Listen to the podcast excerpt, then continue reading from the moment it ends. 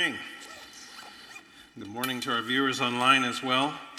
Uh, I too want to highlight that, um, that class that's coming up in, in a couple weeks. It's in your bulletin. It's called Learning to Minister Like Jesus. So we know that Jesus ministered in power, right? He said, The time is fulfilled, the kingdom of God is at hand. Repent and believe the gospel. Um, he not only proclaimed the good news of the gospel um, was at hand, he demonstrated that good news, right? He prophesied, he healed the sick, he cast out demons. I mean, in general, he defeated the works of the enemy wherever he went. Then later, after Jesus ascended, right, and the Holy Spirit came, then the apostles ministered in that same power. And now we know that if we're in Christ, if we have his Spirit dwelling within us, we can minister in power. Um, we want to be a church that is equipped to minister in the power of Jesus Christ. Amen?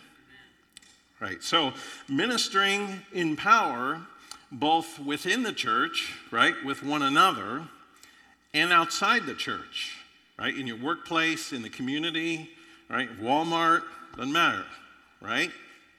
So, starting um, Sunday, October 2nd, 1 p.m., that's two weeks from today, um, we're going to start offering training called Learning to Minister Like Jesus. And we'll do it the first Sunday of the month um, in October, November, December, and then in February, March, and April. So, three times this fall, three times in the spring. And if it goes well, we will continue doing it each fall and each spring. So, each time we meet, we'll have a different focus. Um, each one will sort of be like a standalone event, meaning you don't have to go to all of them. It's not like this continuing class kind of thing, it's just like a standalone event. So come to whichever ones work for your schedule. But I'll tell you this uh, I, I don't plan for us to record them. And I can't promise when we will cover that topic again because um, why? Because it won't just be teaching, it'll be practicing.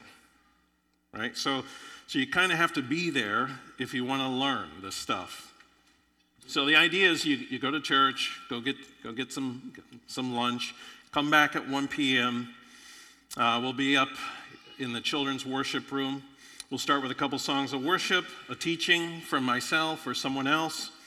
Uh, then we'll spend the rest of the time practicing what we learned. Um, and we'll go until we're done, probably no later than, than four. Okay? So check that in the bulletin, put it on your calendar.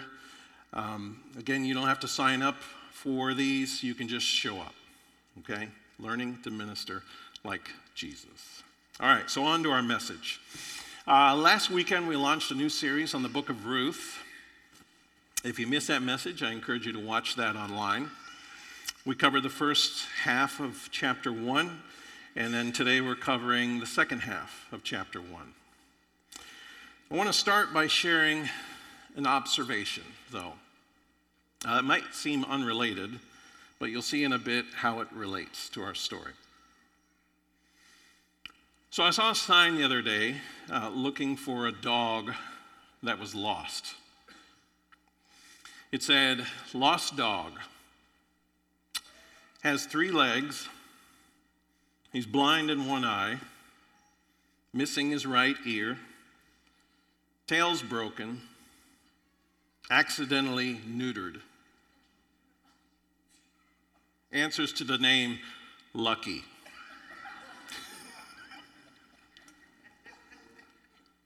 it's a joke.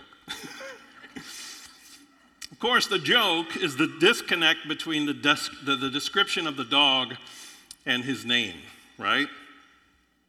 Um, we're still talking about Ruth and Naomi today. Naomi would have gotten this joke. Her name meant my pleasantness or my delight. But her life had become anything but those things. So in our text this morning, Naomi, or my pleasantness, uh, returned to her home in Bethlehem broken and defeated. Uh, more than that, she returned bitter. She believed that the Almighty had made her life very bitter for her. Nevertheless, she returned to her hometown, Bethlehem, um, with her foreign daughter in law, Ruth. And when she returned, the townswomen gathered around essentially to gawk at her. Verse 19 says this So the two of them continued on their journey. When they came to Bethlehem, the entire town was excited by their arrival. Is it really Naomi? The women asked. So when it says excited, it's not a happy excitement. The, the Hebrew word here is hum, and it means to, to make an uproar or greatly agitate or discomfit, um, which means to make someone uneasy or embarrassed. So it wasn't a pleasant homecoming for Naomi. She was already bitter, and now she had reason to be even more bitter. Uh, verse 20 and 21 go on to say this Don't call me Naomi, she responded. Instead, call me Mara, for the Almighty has made life very bitter for me. I went away full, but the Lord has brought me home empty. Why call me Naomi when the Lord has caused me to suffer and the Almighty has sent such tragedy upon me? So she said, I went away full, but the Lord has brought me home empty. Of course, she's referring to her husband and her two sons. When she left, they were alive and they were all a family together. They had each other, but now she's lost all of them. Um, I mean, think about it. It is hard enough to lose a spouse, right? But to lose not just one, but two children. Probably nothing challenges our trust and faith in God more than experiencing tremendous pain and loss and suffering. Essentially, Naomi says, Don't call me pleasant, call me bitter, because God has made my life very bitter. Maybe you felt like that. Maybe you feel like that right now. It's a, it's a raw but honest response to pain and suffering and loss. We learned this past summer in our Psalms sermon series that it is actually okay to be raw and ruthlessly honest before the Lord. He can take it. Um, it is good to start with raw honesty. But at the end of the day, as Christ followers, uh, we eventually need to speak back to our own pain and bitterness with gospel truth. So let me unpack that for a bit. Definitely, pain and suffering and loss are real. Um, but they can turn to bitterness when we stop standing on God's truth that our pain and loss and suffering don't get the final word. Um, they can turn to bitterness, and we stop being able to imagine that God might be able to use that pain, to transform that pain, and creatively bring blessings into our lives and through our lives, through that pain to other people in ways that we can't even imagine. Pain often blinds us to God's more creative blessings. There's an interesting thing, here I want to point out. So, in these two verses, verses 20 and 21, Naomi refers to God as the Almighty. So let's look at them again, but this time I've highlighted the phrase the Almighty for you. It says, don't call me Naomi, she responded. Instead, call me Mara, for the Almighty has made life very bitter for me. I went away full, but the Lord has brought me home empty. Why call me Naomi when the Lord has caused me to suffer and the Almighty has sent such tragedy upon me? So, the original Hebrew here Naomi uses is the word Shaddai. Uh, maybe you remember that old Amy Grant song, El Shaddai. Um, this is that word, but without the El. So El Shaddai means God Almighty, but Naomi refers to God simply as Shaddai, the Almighty. It's interesting because the El is almost never dropped from that divine title, El Shaddai. In removing the word El here, the emphasis is now shifted away from divine reverence and more towards an emphasis on just his power. Another place where this shows up in Scripture, interestingly, is in Job. The emphasis there too is on God's great power, power that can't be resisted. Like if he sends a disaster on anyone, that disaster can't be diverted. It's almost as if Naomi is just very coldly referring to God as like the power that produced her pain. Like she's saying, He did this to me. Which is an interesting contrast with Ruth. If you remember in verse 17, which we covered last week, um, Ruth makes this commitment to Naomi. She says, Wherever you die, I will die, and there I will be buried. May the Lord punish me severely if I allow anything but death to separate us. So when she says the Lord, she's actually invoking the name Yahweh. Um, that's the word she used in the original Hebrew. So the contrast here is that Ruth, the foreigner, the Moabitess, took the holy name of God, Yahweh, on her lips. She puts her faith and trust in the one true God. While Naomi, like one of God's people, in her bitterness, refers to him simply as the Almighty. One commentary I read made an interesting point, um, comparing Naomi's spirit with that of the gossiping women who were judging her. While the women from Bethlehem were judging Naomi, Naomi was judging God. So there's an interesting irony here. Um, Naomi says, I went away full, but the Lord has brought me home empty. Basically, she's saying, I have nothing. But while Naomi is complaining about how God's taken everything away from her, how the Almighty has ruined her, who is standing like right beside her hearing all this? Ruth is. So, how do you think Ruth felt like standing there hearing all of this? Like, how do you think the women from Bethlehem felt hearing this and kind of like awkwardly glancing over at this foreign girl who's standing there next to Naomi? Like, if you've read the story of Ruth before, you know that Naomi's pain and bitterness is making it impossible for her to even consider this possibility.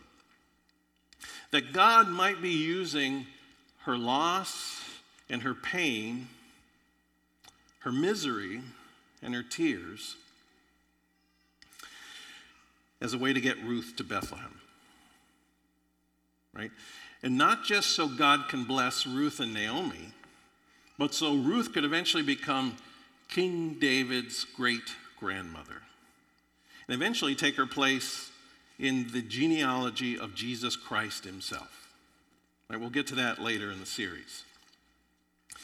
God has a plan that often goes beyond us, and He can use our pain, He can use our loss, He can use our suffering uh, to bring about a greater good in His kingdom and in this world.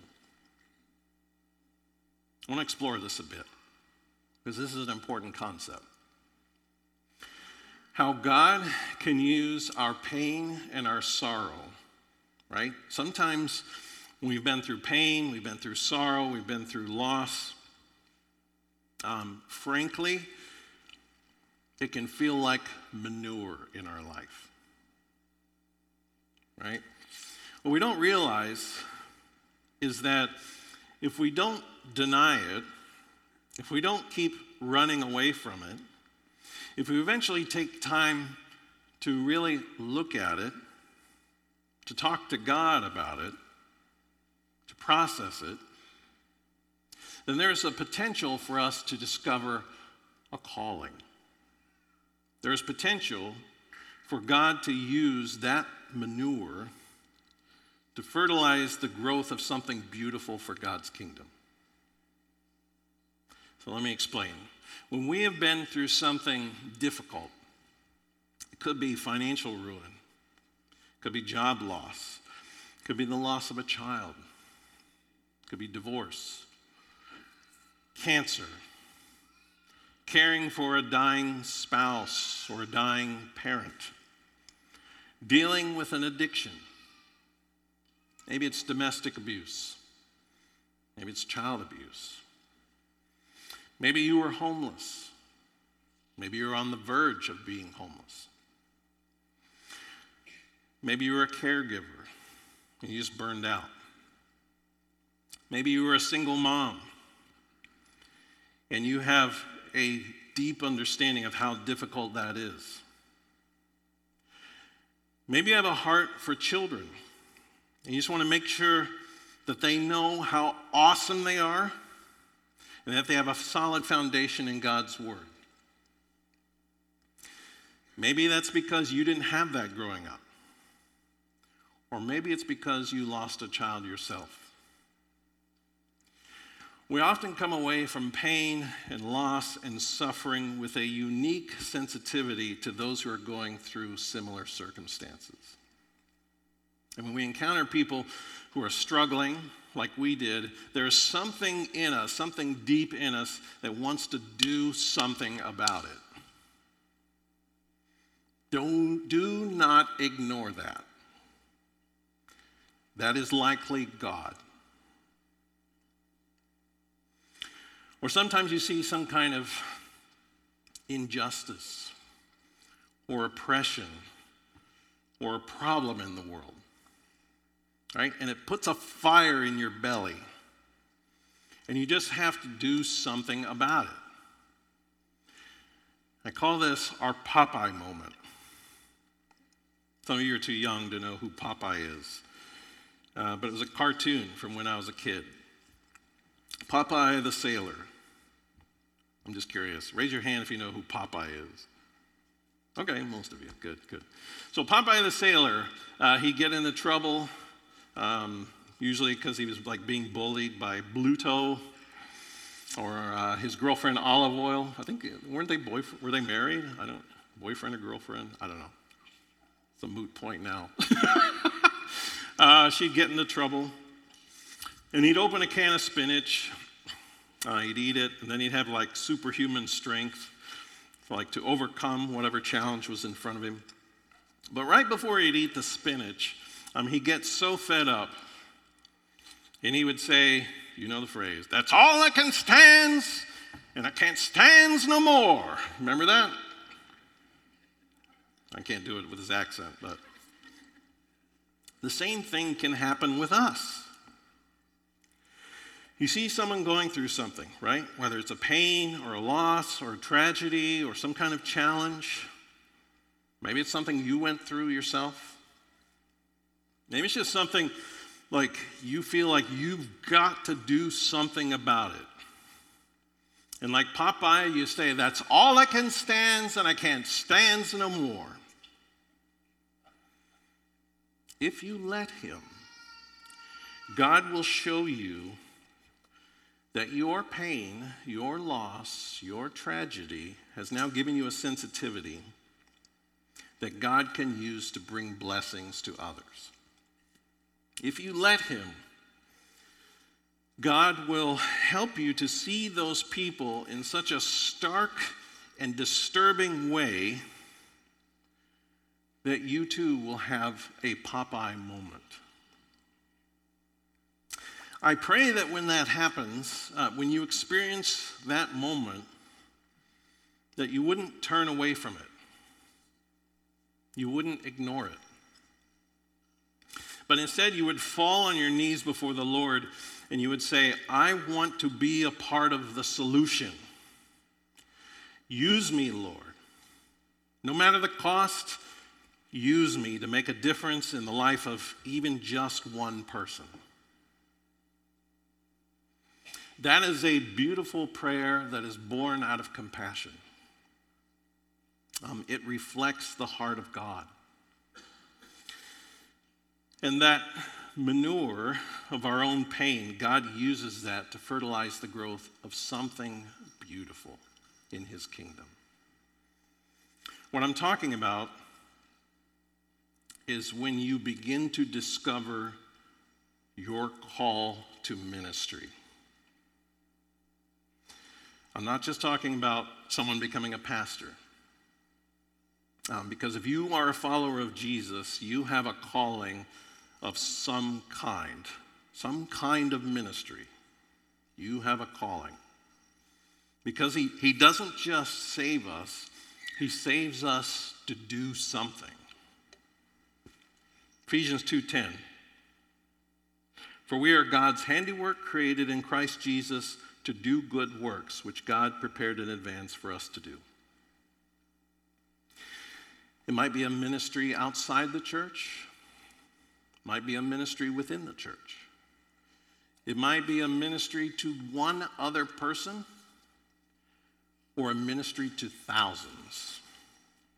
But when we have that, that holy moment of discontent, that's all I can stand, and I can't stand no more.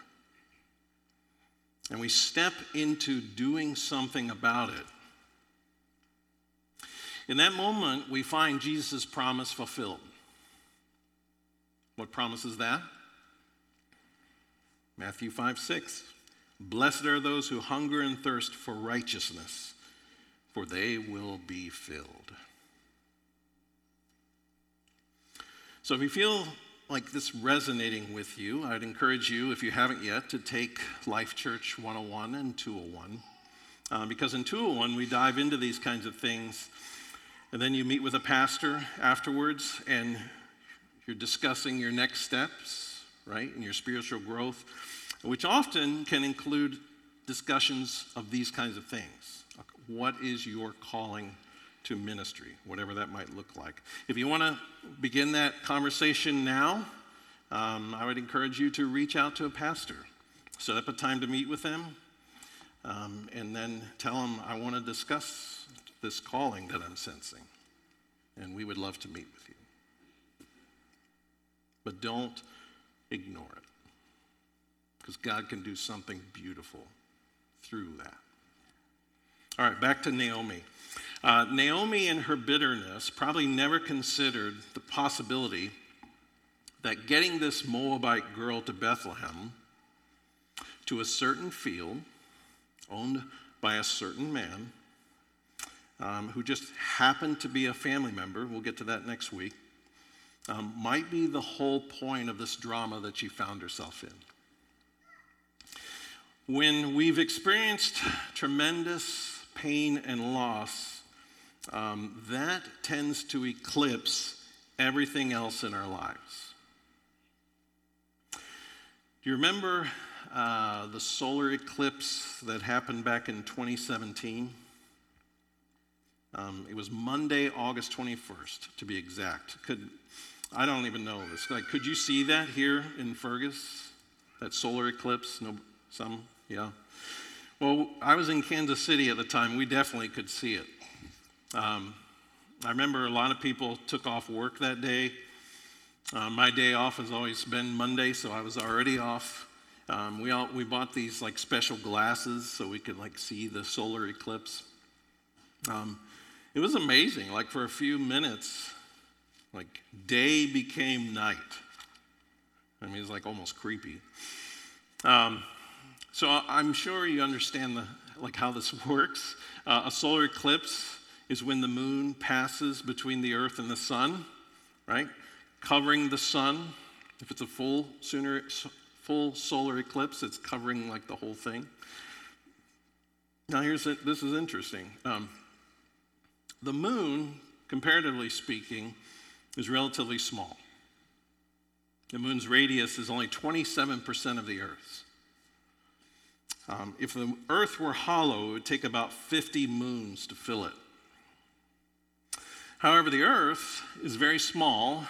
I always find this like humbling, like this picture of the earth next to the sun. I'm like, dang. um, the earth is very small compared to the sun, right? It is so large uh, that it would take 1.3 million earths to fill it. So here's the question um, How can an object that is so much smaller than the earth essentially blot out an object that is a million, over a million times larger than the earth? The answer is this the sun is 390 times farther away than the moon. So a smaller object that's closer to us can blot out a much larger object that's much farther away from us. Why am I telling you this? So let me use this as a comparison to help us understand what's happening to Naomi. Our pain and our suffering and our loss can be that moon. The moon of our own experiences, the moon of our own circumstances. But behind that moon is the gigantic sun of God's greater and wider and deeper work in the world. The sun of his righteousness, the sun of his goodness, his grace, and his love the sun of his kingdom, right? The future kingdom that is breaking into the darkness of this world. But all of that can seem so far away, and it can be eclipsed by our own pain, our loss, our tragedy. God knows this. Um, God knows that sometimes we can only see like 10 inches in front of our faces. We can all get so focused on the small moon of our own reality, especially when that reality is painful, that we can't see the sun of God's righteousness. So, what did God do? How did He solve this problem? He looked upon the eclipse of our pain, our darkness, our blindness, and He said, I will simply have to get closer. And that's when Jesus came. Jesus is Emmanuel, God with us. And He's not just with us. Um, if you've given your life to Jesus, His Spirit, right, the Holy Spirit now lives within you. You can't get any closer than that. The Son of Righteousness now dwells within us. Christ is no longer just with me, He is in me. I like this prayer from St. Patrick. It'll come up on the screen there. Christ with me, Christ before me, Christ behind me, Christ in me, Christ beneath me, Christ above me, Christ on my right, Christ on my left, Christ when I lie down, Christ when I sit down, Christ when I arise, Christ in the heart of every man who thinks of me, Christ in the mouth of everyone who speaks of me, Christ in every eye that sees me, Christ in every ear that hears me. Jesus came to get between us and our pain. Um, our sight should be dominated not by our pain and our suffering and our loss, but by His pain and His suffering and His loss. As He experienced the weight of the sin of all mankind and separation from His Father in heaven, and He died on the cross at Calvary. Then, of course, Jesus rose again from the dead three days later and now serves as the first of many like him who will be resurrected and who will live eternal life. Right? All those who believe in his resurrection and who call on his name as their Lord and Savior. This is the amazing, amazing, amazing thing that he has done for us. So, verse 22 says this So Naomi returned from Moab, accompanied by her daughter in law Ruth, the young Moabite woman. They arrived in Bethlehem in late spring at the beginning of the barley harvest.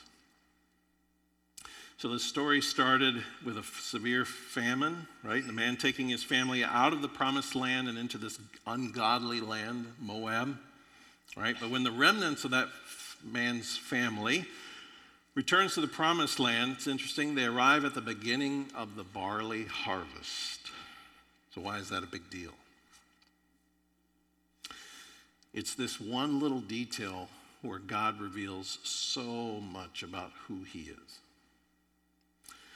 So, Ruth and Naomi had just traveled over 50 miles through rugged, steep terrain. Um, it's a mountainous strip of land in modern day Jordan. I found, uh, there's a, I'll put a picture up there of, uh, yeah, these two ladies walking that trek. That's a modern, obviously a modern day picture, but you can actually go on a trip now uh, and tour that stretch of land. I looked it up. Um, and so they were starting over as widows. They had no male family member to provide for them, but God would take care of them. Um, he brought them back to Bethlehem at the beginning of the barley harvest. The barley harvest was one of the first harvests of the year. Uh, it preceded the wheat harvest by one or two months. It generally began in early April. Uh, barley was one of the most widely grown crops in Israel. It's a staple food, uh, especially among the poor. So it's interesting. God brought Ruth and Naomi back in time for one of the biggest harvests of the year. Not only were they present in time for the barley harvest, they were there at the beginning of it, right? Not in the middle, not towards the end, but at the very beginning. So, can you see like the loving provision and immaculate timing of God? Like God's timing is always perfect. Someone, someone planted that barley, someone nurtured it, someone tilled the ground, they planted the seed, they watered it, caused it to grow. Even when Naomi was thinking the Almighty was against her, the Almighty was preparing a blessing for her, like simultaneously. God doesn't boast. He doesn't show off. He doesn't even defend himself to Naomi. He doesn't tell Naomi that there is a field of barley waiting for her. God simply provides. And not just a barley harvest to fill their bellies, He provides a field that'll be significant in redeeming and restoring and transforming both Naomi and Ruth's lives. And we'll see next week that he provides so much more.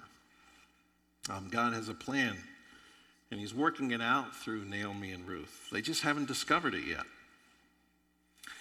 Even when it seems like he's not, God is working behind the scenes. We need to remember that just because we don't see the plan of God in our lives doesn't mean He doesn't have one. They arrive at the beginning of the barley harvest. Like that phrase should serve as a reminder of God's perfect timing, His perfect provision, His perfect plan. We see in this one phrase that even though the times were dark, even though it seemed like everything was hopeless, Hope was already there. Tremendous hope and blessings, and not just for them, but for all of mankind. But God had yet to reveal it.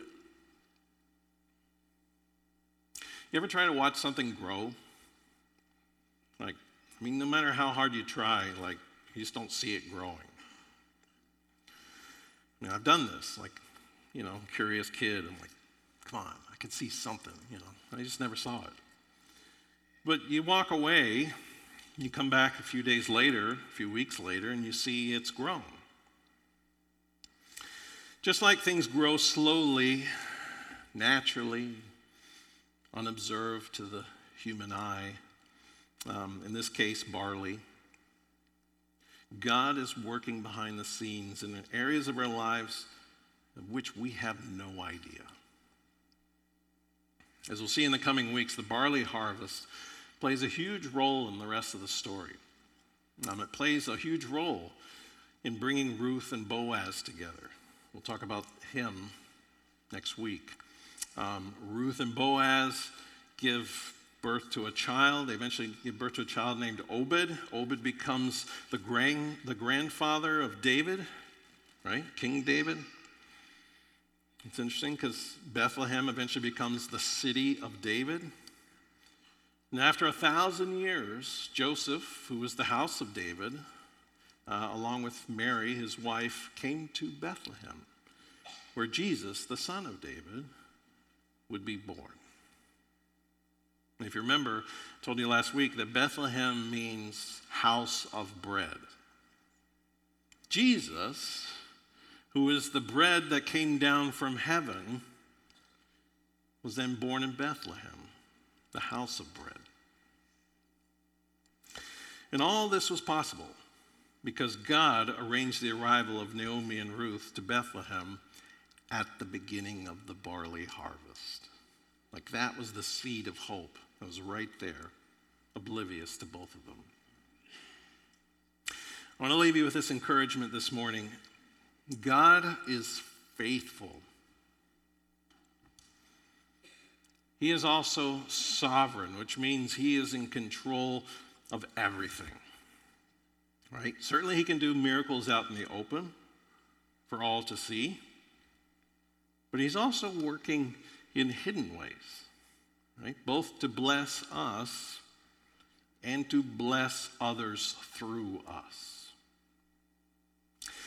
Meaning, he saves us, he blesses us, not just for our own benefit, but so we can bring his kingdom to others who need blessing, who need saving. Let's pray.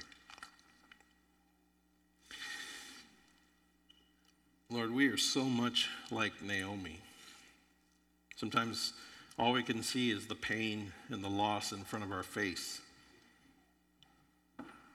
The pain and the loss that's eclipsing the enormity of the Sun of Righteousness and glory and majesty and love, namely you.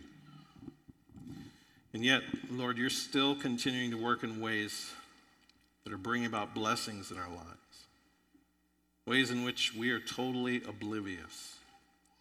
Lord, my prayer is that we would regularly see people at Life Church, people who may have been through a lot in their lives, discovering your call to turn their pain and loss and tragedy into a way to minister to others who are going through something similar. I pray for more of those holy moments of discontent where our prayer to you is that's all I can stand. I can't stand no more. And through that prayer, Lord, that we would see your kingdom come. To you be all glory, honor, and praise, Lord Jesus. It's in your name we pray. Amen.